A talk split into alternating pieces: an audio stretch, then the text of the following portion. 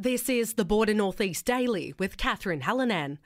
Fireys are urging the public to stay away from the fire affected area at Monument Hill after hectares of bushland was destroyed on Saturday night. Fire and Rescue New South Wales Superintendent Stuart Alexander says while the fire has been contained, the area could still be dangerous.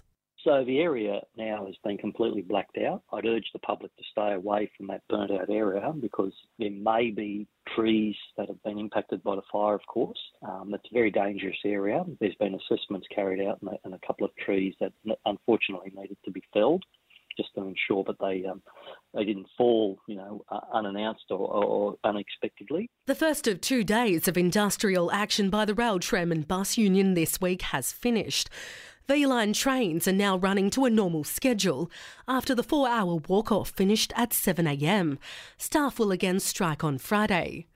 And police are appealing for witnesses following a tragic fatal accident in Indigo Valley on Friday night. Daniel Brewer reports.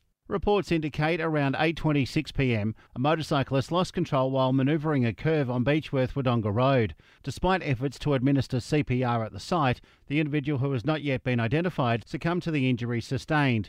Details surrounding the incident are still under investigation and inquiries are ongoing. Anyone with information is urged to reach out to Crime Stoppers on 1800 333 000. Daniel Brewer, Ace Radio. To sport, and in round 18 of the provincial comp for cricket, Albury Wodonga. Belvoir have shown they deserve to be on the top with a 75 run victory over North Albury, thanks to opener Nick Whitelaw's unbeaten 151 run knock and Nick taking four wickets. St Pat's fell 68 runs short, chasing Lavington's 201 run total. Corowa returned to the winners list with a 47 run victory over East Albury, getting them into third position. Tallangatta's home ground advantage proved too much for Albury, with the home team getting up by 38 runs.